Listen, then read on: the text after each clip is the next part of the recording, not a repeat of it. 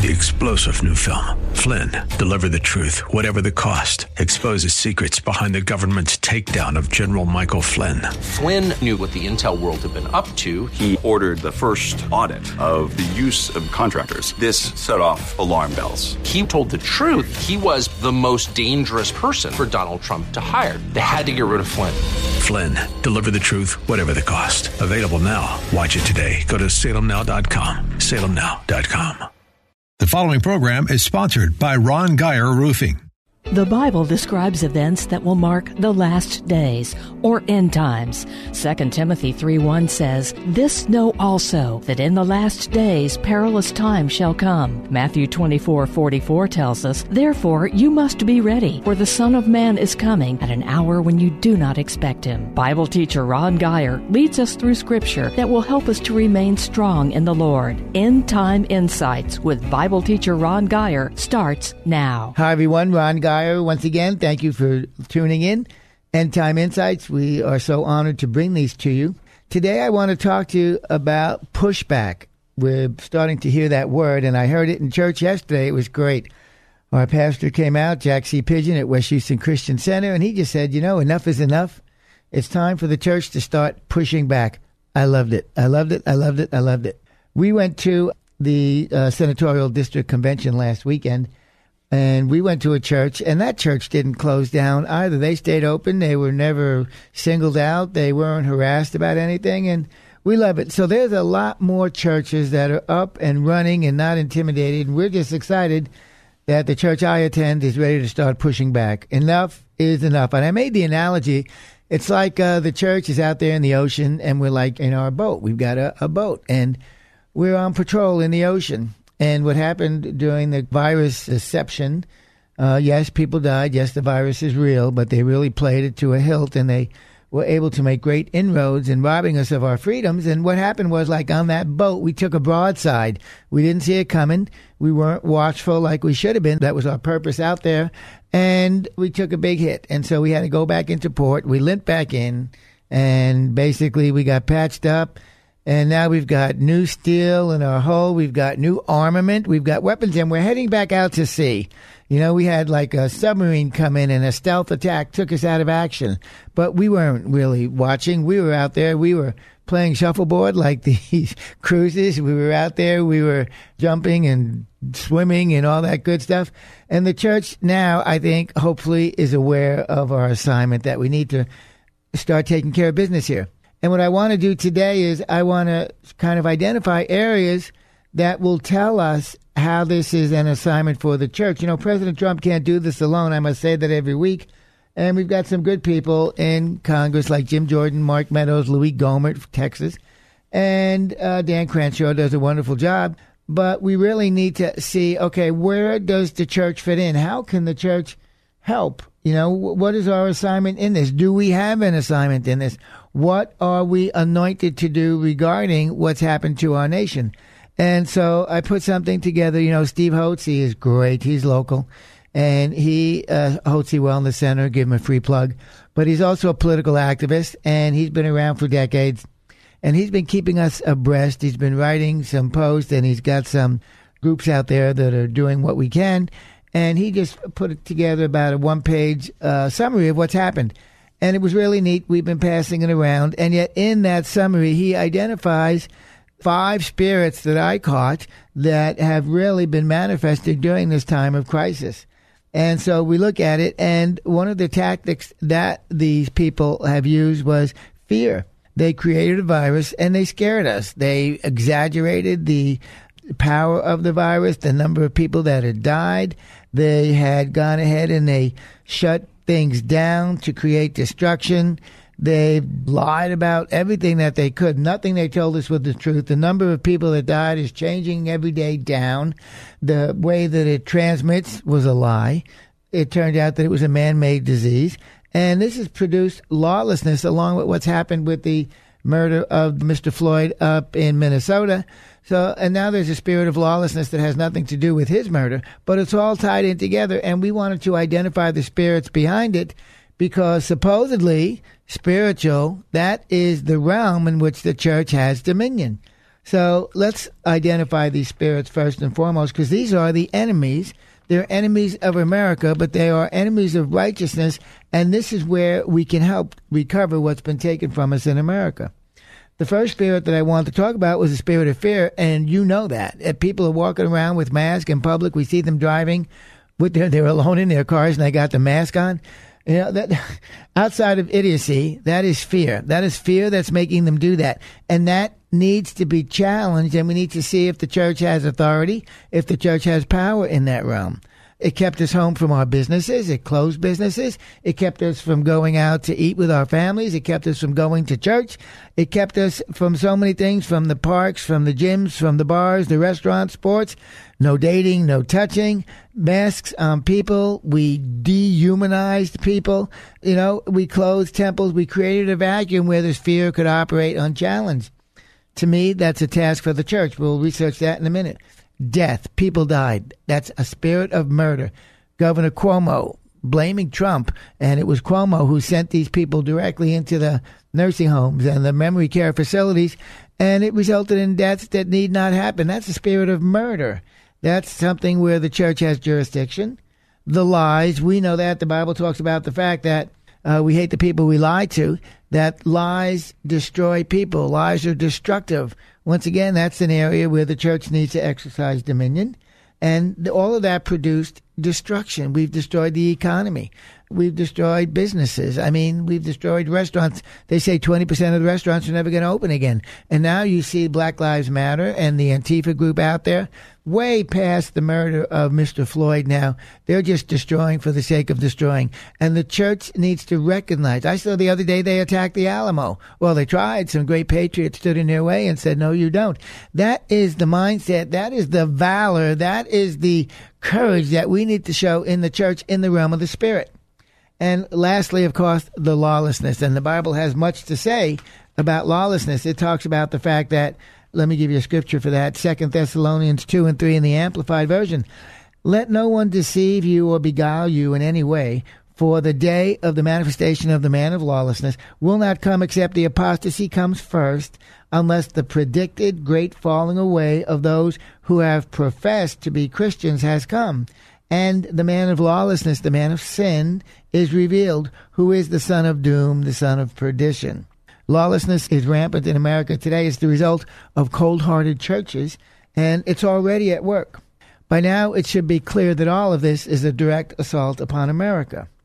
And I love the way Dave Guzik, a Bible commentator, writes that he goes, You are in a spiritual battle. If you are ignorant of that fact, or if you ignore that fact, you probably aren't winning the battle.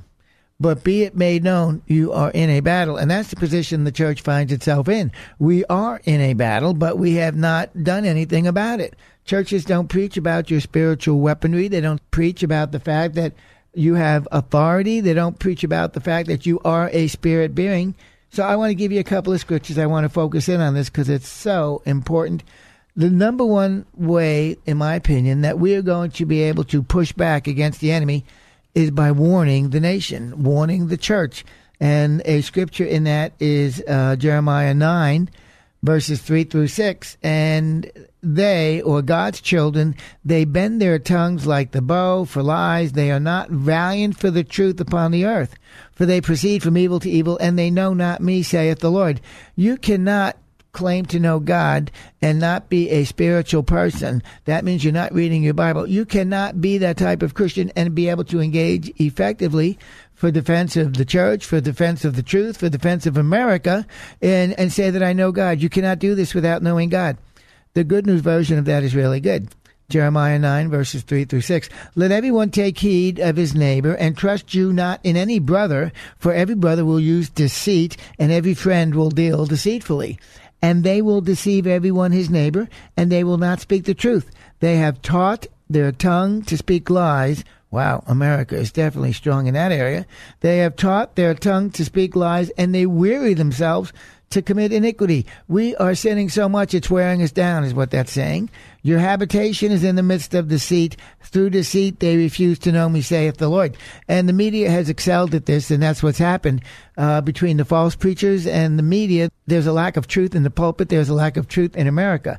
We are living in an area of deceit. The environment in which we see the church entering into the fray is one of deceit, and we must do something about it. Verse 6 Thine habitation is in the midst of deceit. They have trained their tongues to tell lies and through deceit they refuse to know me. We have got to combat these lies. We have got to replace the lies with the truth. Jeremiah is describing how bad it got in Israel. Lies and deception went unchallenged, and it eventually got to the point where the tongues of deceit they had a life of their own. I know on the left, on on the media, they say whatever they want to say. There's no accountability. No one challenges them. It's like everything out of their mouth is a lie. I saw something the other day. Trump oh, yeah, Trump's lying count is up to 20,000, something like that. It just goes unchallenged. There's no fact, there's no documentation. It's false. And yet it's read and delivered from the news as truth. Jeremiah is describing how bad it got in Israel. Lies and deception went unchallenged, and it eventually got to the point where the tongues of deceit had a life of their own. America is so close to this. The pulpit is built for truth and truth only. Once lies begin to start penetrating our pulpits, then it's all over. We are to be training our flock, God's sheep, to hear the truth, to respond to the truth, to recognize the truth, and to live by the truth. The default position for humanity, unfortunately, is wickedness. So, can the church come to the rescue? In this environment, as we begin to push back what can the church do to recover some of the ground that we gave up to Satan? And don't forget, it's so much easier to defend ground than to take back ground. But that's the task set before us. Let's see what we can do. First, Ephesians 6:12. For we, that's the church, for we wrestle not against flesh and blood, but against principalities, against powers, against the rulers of darkness of this world, against spiritual wickedness in high places. So there you see it. And we talked about that quickly. There was the Alamo came under attack and a bunch of patriots came out and they defended it. That's their job. That was not spiritual. That was not a spiritual battle in the sense that the church has to battle. That was a carnal defense of the Alamo. And that was their job. They did great. Now it's the job of the church to deal with that on a spiritual plane. Do you understand what I'm saying? And the evidence that we have that calling is right there in Ephesians 6. For we, the church, we do not wrestle against flesh and blood like those patriots did, but we wrestle against the principalities, we wrestle against the powers, we wrestle against the rulers of darkness of this world, against spiritual wickedness in high places. That is the assignment that Paul gave to the church. And in matter of fact, he didn't even assign it. All he did was make it a statement of fact. This is what we do. He didn't call us to arms. He just said, you are in the battle. This is what you're supposed to be doing. We is the church. This isn't the politicians' fight. This isn't Trump's fight.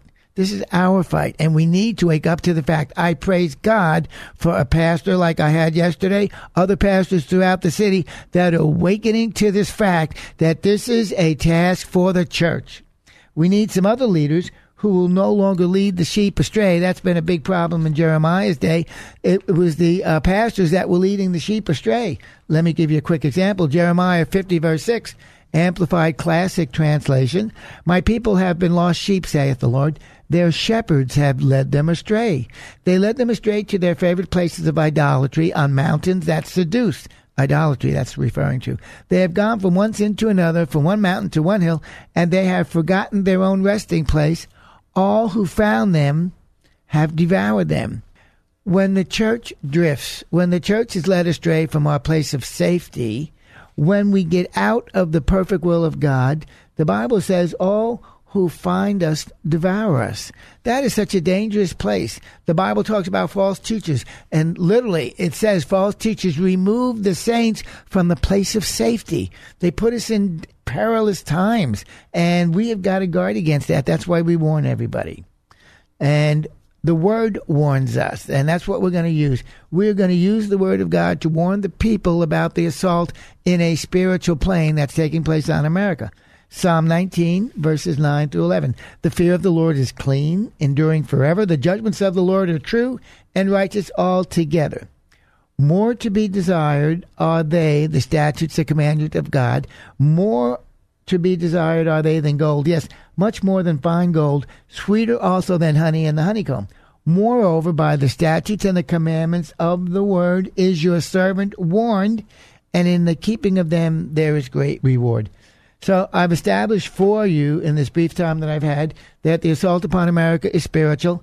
I've named the spirits behind it on five levels the spirit of death, the spirit of murder, the spirit of lies, the spirit of destruction, and the spirit of lawlessness. This is an assignment for the church.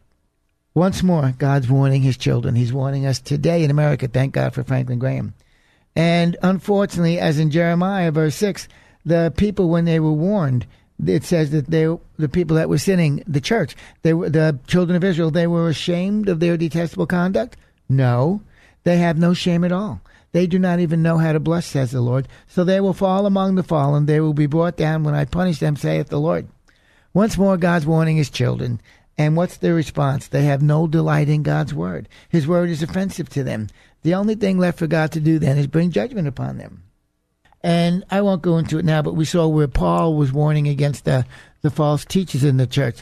And what's happened is the church has been taken out of action because of all the false preachers, because of the leaders leading us astray, not leading us down the paths of righteousness. But let's look at how the church is supposed to operate here because it's so great. Luke ten nineteen. here's the Lord. Behold, I give unto you power to tread on serpents and scorpions and over all the power of the enemy, and nothing shall by any means harm you. Okay, so the step number one for the church is to warn America what's happening warn the body of Christ, warn the saints, and warn those out in the world. This is what's happening. It's a spiritual assault. Don't worry, the church is back on the scene. We're going to handle it. And the first step in doing that, after we warn them, is to recognize who we are in Christ Jesus. Luke 10, behold, this is in red in my Bible. Jesus is saying this. Behold, I give you, the church, power Awesome. Okay, so we've got power. How do we use this power? What's it for?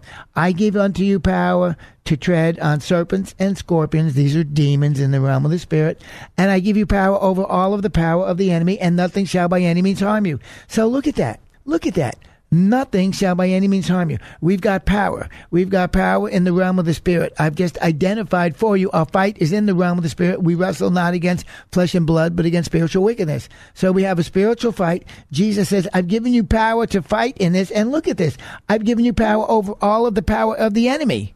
The power I've given you is greater than the power the enemy has. So that should be encouraging for us. That should take away any fear. Basically, he's saying you're going to win any battles that you fight. Behold, I give unto you power to tread on serpents and scorpions and over all the power of the enemy. And look at this. And nothing shall by any means harm you. Not only have I called you to fight a spiritual battle, not only have I given you weapons that are more powerful than the enemy, enemy's weapons, but I've also promised you that you will not get hurt in this battle. So what's the problem? Why are we delaying? Why has it taken us three months to realize we've got a battle to fight? Well, the good news is we're ready. We're coming out of the closet. We're pushing back. We've defined that we have the authority. Proverbs 28 1. Look at this. The wicked flee when no man pursues. Not the church fleeing, not the church going in the corner, but the wicked flees when no man pursues. But the righteous are bold as a lion. Wow. The righteous are bold as a lion. Father God, this is your word. I put that together with the fact that we've got power to tread on serpents and scorpions. And Lord God, we're ready to rock. We're ready to lock and load. We need to get after this in the, in the realm of the spirit. But the righteous are bold as a lion. Father God, I pray the church gets a revelation of these two scriptures. Number one, we have power, we have authority, we have might. Number two, we're not going to get hurt. And number three, I pray boldness over us, Father God, courage over us, Father God, fearlessness over us, Father. Just like David ran toward the bigger giant, he ran toward Goliath. Father God, I pray in the name of Jesus. I pray, Father God, that we would read these scriptures, we would teach these scriptures, we would get revelation of these scriptures, Father God. If we are not bold as lions, maybe then there's something wrong with us. Maybe we're not the righteous, because the righteous are bold as lions. That's what the Bible says, and the Bible doesn't lie. Let's look at another scripture, 1 John 4 4. You are of God, little children, talking to us, and you have overcome them, because greater is he that is in you than he that is in the world. Okay, well, let's go to the Amplified Classic again to clear that up to find out who have we overcome. Little children, you are of God, you belong to God, and have already defeated and overcome them, the agents of the Antichrist, because he who lives in you is greater than he who is in the world. So look at this. If we're children of God, we belong to God. And because he who lives in you is greater, because Jesus Christ lives in me, then therefore I have already overcome the spiritual forces of the Antichrist. Can you see that? The victory that Christ fought has already given us a promise that we will not lose. And yet, we've been hiding. But look at this stuff. Don't we know this? Can't we preach this stuff, man? Don't we believe it? What are we doing to combat the fear that has paralyzed our churches? These promises I've got power, I've got might, I've got dominion, I'm not going to get hurt. Wow. I am to be bold as a lion because I'm righteous. I'm a child of God. Greater is he that lives in me than he that is in the world. I have already got the victory promised because I have already defeated and overcome them because Christ lives in me. Proverbs 28:14. This is important. You've already seen how much authority you have. You've already seen how much power you have. Let's go in and see what's going on. Those that forsake the law praise the wicked. those that forsake the law. Who is supporting the lawbreakers? Who is supporting the move of Antichrist out there? It's the Democrats. It's the mayors of these cities. It's the media. It's the liberal media. It's the people that hate righteousness. They that forsake the law praise the wicked. That's the people we've got running the show. But such as keep the law contend with them. I am a law abiding citizen. I keep the law. I follow law and order. Well, I may have a little bit of wiggle room there on the speed limit. But basically, I don't rob, I don't steal, I don't cheat, I don't lie. And the Bible says that I am to contend with those that forsake the law. I am to contend with those that praise the wicked. And I've just shown you the weaponry we have, but we can't hide from the conflict. The point of that scripture is that we're to be out there engaging the enemy. All of this lawlessness that's in America right now, the church, those who are law abiding citizens, which should include the church, ought to be contending with Antifa. We ought to be contending with Black Lives Matter and the Democrats and the politicians who are promoting lawlessness. This is our assignment. That doesn't mean we pick up guns. I hope it doesn't come to that. And we defend our homes and stuff like that. You never know the way we're heading. But in the realm of the spirit, we are the stronger entity. In the realm of the spirit, we carry the name of Jesus. In the realm of the spirit, we have the blood of Jesus. In the realm of the spirit, we've got angels. God shall give his angels charge over you to keep you in all your ways, lest you dash your foot against a stone. In the realm of the spirit, we have the victory. Thanks be to God who always causes us the victory through our Lord Jesus Christ. Thanks be to God, hallelujah, who gives us the victory. I mean, this is the role of the church in defense. This is the calling on the church in today's America. Daniel 11:32 and such as do wickedly against the covenant shall he's talking about the antichrist. And such as do wickedly against the covenant shall the antichrist corrupt by flatteries. But the people that do know their god shall be strong and do exploits. Mm. so if we know our god we are supposed to be strong and we are supposed to do exploits great things tales of valor. That's who we are in Christ Jesus. Now, that particular promise is for the Jew during the tribulation period, and it has a double meaning going back to AD 70 when uh, Epiphanes was attacking Jerusalem. But that's for us. We take these promises and we start living them. The church needs a fresh vision of who we are in Christ Jesus. You know, the Bible says that uh, we are the righteousness of God in Christ Jesus. The Bible says that the earth is not worthy that our feet should walk upon it. That was written in the uh, the faith chapter, the heroes of faith in Hebrews 11, when God was talking about the people that died for their faith, that were sawn in half, that were persecuted in Nero's garden, that lost their loved ones, that were torn apart by beasts. I mean, these are the persecutions that we're facing our brothers and sisters 2,000 years ago the least we can do is get out into the arena and fight the fight of faith and use our faith to do it. We are called to defend this nation. We are called to dominate sin. We are called to win in the realm of the spirit. We are to resist the devil. We are to rebuke evil and we are to respond when evil rears its ugly head. This is the anointing. This is why God has given us weaponry. We'll talk about this more uh, on the next session, but I just want to thank you so much for listening. Thank you for joining us for End Time Insights with Ron Geyer.